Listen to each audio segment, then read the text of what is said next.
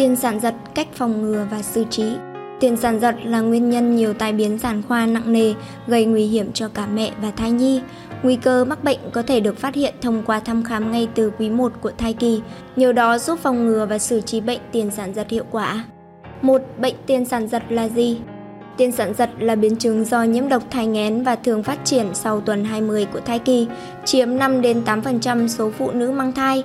Tiền sản giật là nguyên nhân gây tai biến sản khoa nặng nề, có thể gây tử vong cho mẹ và thai nhi. 2. Ai có nguy cơ mắc bệnh tiền sản giật? Tiền sử thai nghén, tiền sản giật, sản giật, sau bong non, thai kém phát triển trong tử cung, thai chết lưu, đa thai, số lần mang thai, con dạ cao hơn con so, tiền sử bố hoặc mẹ bị cao huyết áp, liên quan đến tuổi mẹ, tuổi trên 35 hoặc dưới 20, tuổi trên 35 tăng nguy cơ gấp đôi. Tiền sử nội khoa, bệnh tiểu đường, cao huyết áp, bệnh thận, rối loạn chất tạo keo, nhược giáp, thời tiết mùa đông xuân, đời sống kinh tế thấp kém.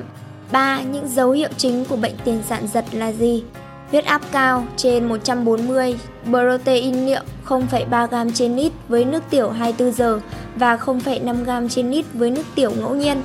Phù, trắng, mềm, ấn lõm, không giảm khi nghỉ ngơi. Triệu chứng khác đau đầu, hoa mắt, chóng mặt, mớ mắt, đau vùng thượng vị, buồn nôn. 4. Phòng bệnh tiền sản giật như thế nào?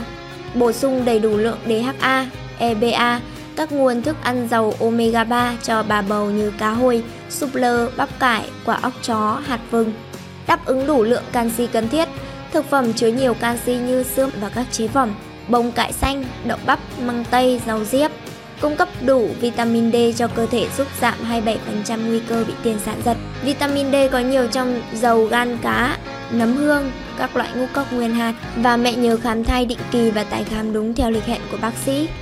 5. Xử trí bệnh tiền sản giật như thế nào? Người bệnh cần nghỉ ngơi tại giường, nằm nghiêng trái nhằm tăng tuần hoàn tử cung rau có lợi cho thai, phòng nghỉ ngơi ấm áp, ánh sáng dịu, ít ồn ào cho người bệnh tâm lý thoải mái dưỡng thai. Ưu tiên chế độ ăn nhạt, tăng đạm, uống nước 1,5 đến 2 lít trên ngày.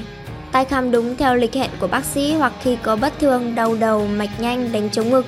Làm đầy đủ các siêu âm và xét nghiệm theo chỉ định của bác sĩ khi khám thai theo dõi cử động thai hàng ngày. Nếu trong 2 giờ có ít hơn 10 cử động thai cần đến viện tái khám ngay. 6. Khi nào người bệnh cần đưa đến khám?